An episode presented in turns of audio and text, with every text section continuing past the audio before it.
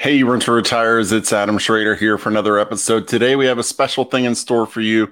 We are going to have Zach Lemaster, the founder and CEO of Rent Retirement, doing a solo episode. You don't get this very often. He uh, he started thinking about it and he realized that he wanted to talk about the five things that investors really, really need to focus on if they're going to be successful as a real estate investor. So kick back, relax, and listen to Zach's episode about the five things you need to know and the five things you need to do to be a successful investor.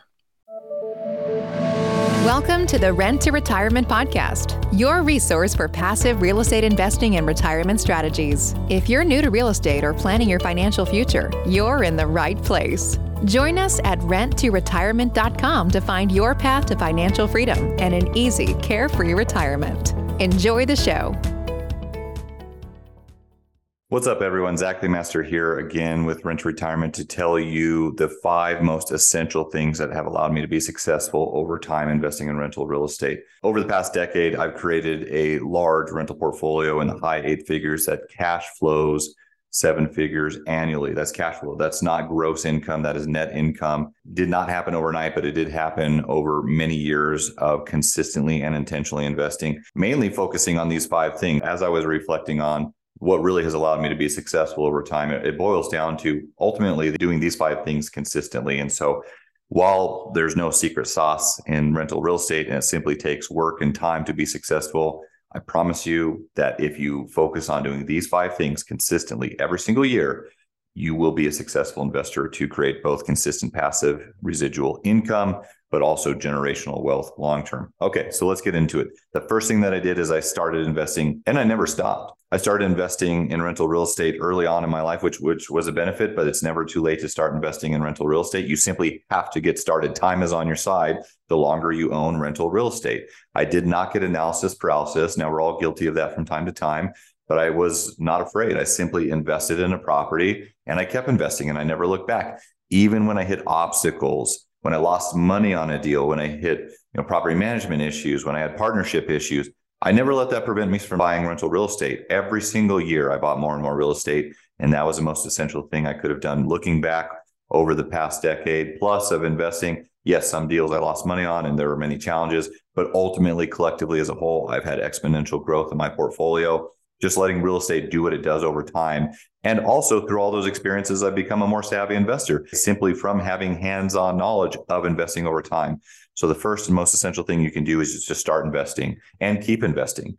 And it's hard sometimes, especially it's, you know, as the market changes and finding good deals and things like this. It is more important that you buy a property and hold on to it versus spending years finding the perfect investment. So many people try to look for that perfect investment when they lose sight of the simple fact that like just owning rental real estate and compounding that over time will put you way further ahead than finding one or two unicorn deals out there. So keep that in mind. It's about time in market not timing the market. The second most essential thing that I did to help me be successful investing in real estate is being intentional on where I invested. And this did not start this way. Okay. We all hear about location, location, location, but it's like, okay, what, what does that mean? There's a lot of macro and micro economics and locations that you need to be aware of, right? Maybe location is an up and coming area, but it's also like which state, which submarket do you need to invest in? When I started investing, I started investing locally just because I didn't have anyone to tell me any different.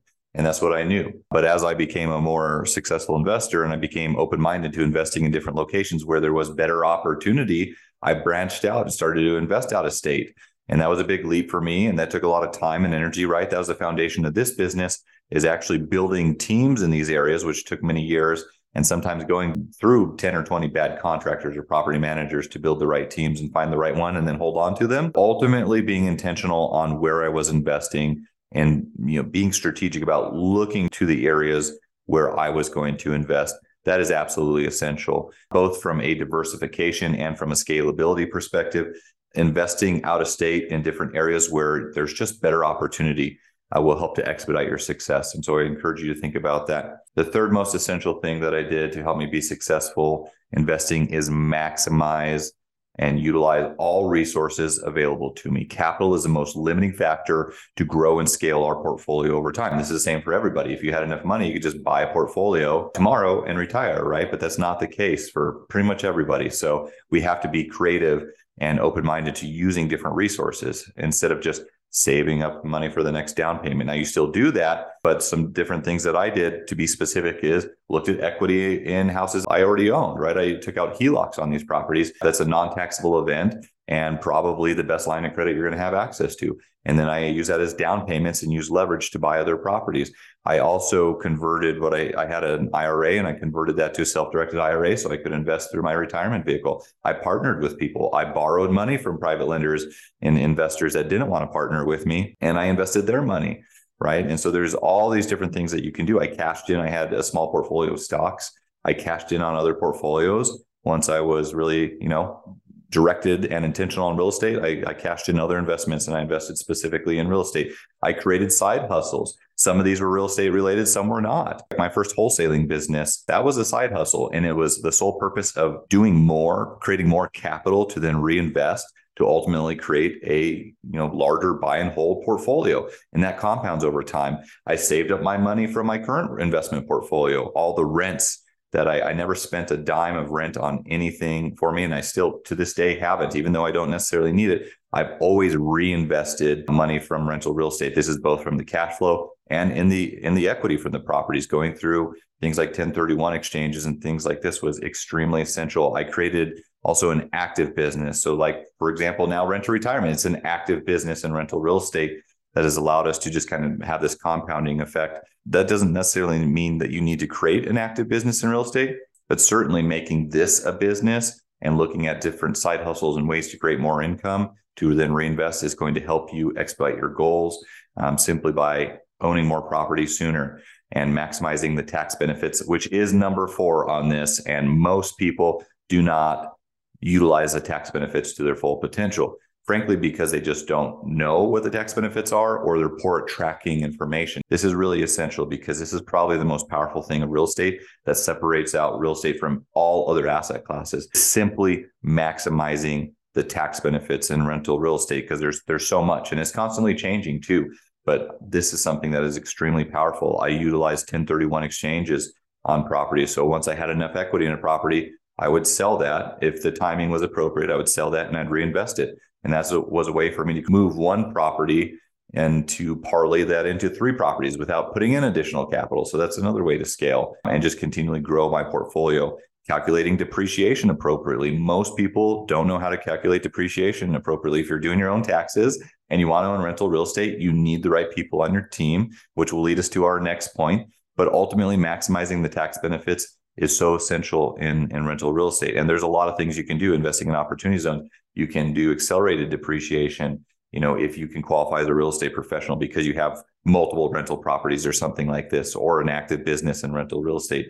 Simply maximizing the tax benefits will compound over time and be extremely powerful for you because the less money you can give to Uncle Sam, that you'll never see again. And you can actually have that money now today to reinvest and earn an income on and a return on that compounds over time. And it's extremely powerful. But you need to have the right people to guide you, which of course is number five.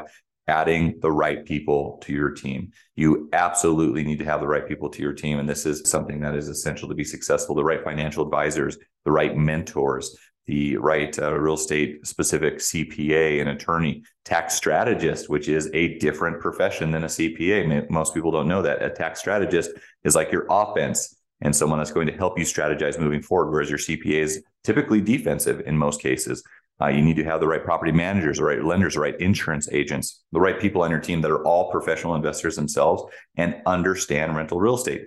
Now, it is hard to find those people, right? It takes time. Fortunately, being part of the Rent Retirement Network, we have that immediately available for you. You can tap into the, the network and the resources and the relationships that we've built over many, many years of investing successfully across the country. And that's probably one of the biggest value adds that, that we bring to the table here, just being a part of our network. And so that's that's essential. But also you want to continue to add those right people uh, to your team. That's going to ultimately determine you know your your success over time just having the right people that really understand real estate that can for example a cpa that can tell you about all the tax advantages to take advantage of and how to appropriately account for your expenses on your property.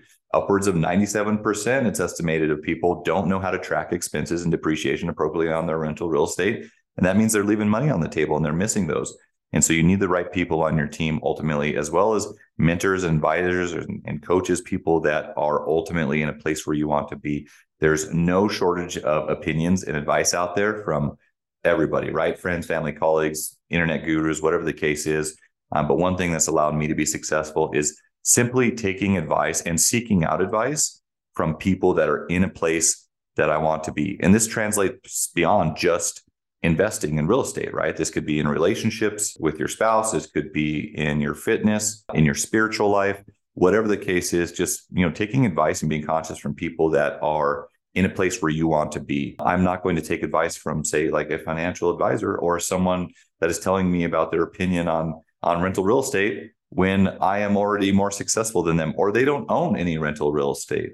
Uh, you know, and that's something we hear about all the time from friends and family and colleagues. And so you got to turn that turn that noise off and seek out and take advice from people that are in a place that you want to be and really focus on that. And sometimes it's, you know, they're not going to lay out a plan for you necessarily. It's just a few different nuggets of knowledge, like these five key concepts, right? But if you apply those, you will ultimately be successful over time. So let's just review these again. The five most important things that you can focus on to pretty much guarantee your success over time in rental real estate. I promise you this, but you have to stay consistent to it. It doesn't happen overnight. There's no secret sauce in rental real estate. It takes grit, right? It takes time and consistency, uh, and it takes work. But if you do this, you will create a, a lifestyle that you never thought possible, and you'll leave a legacy to your to your children or whoever that you could have not imagined years ago. So the five most essential things that you can do consistently is one, start investing and never look back. Every single year,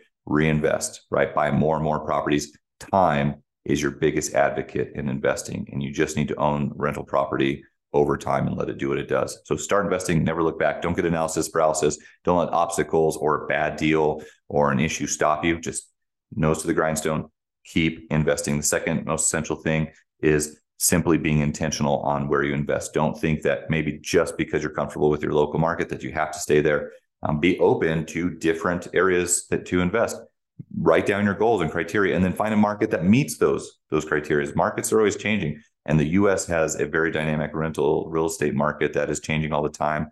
We're constantly looking at the landscape for the best opportunities and trying to present them to ourselves and in our community um, but be open to investing and diversifying across multiple locations that will help you scale over time. The third thing is maximizing your resources, right? Whether this is partnerships, retirement vehicles, uh, you know, equity in a house, um, different things, side hustles that you can do to ultimately have more money to invest sooner. Again, time is on your side.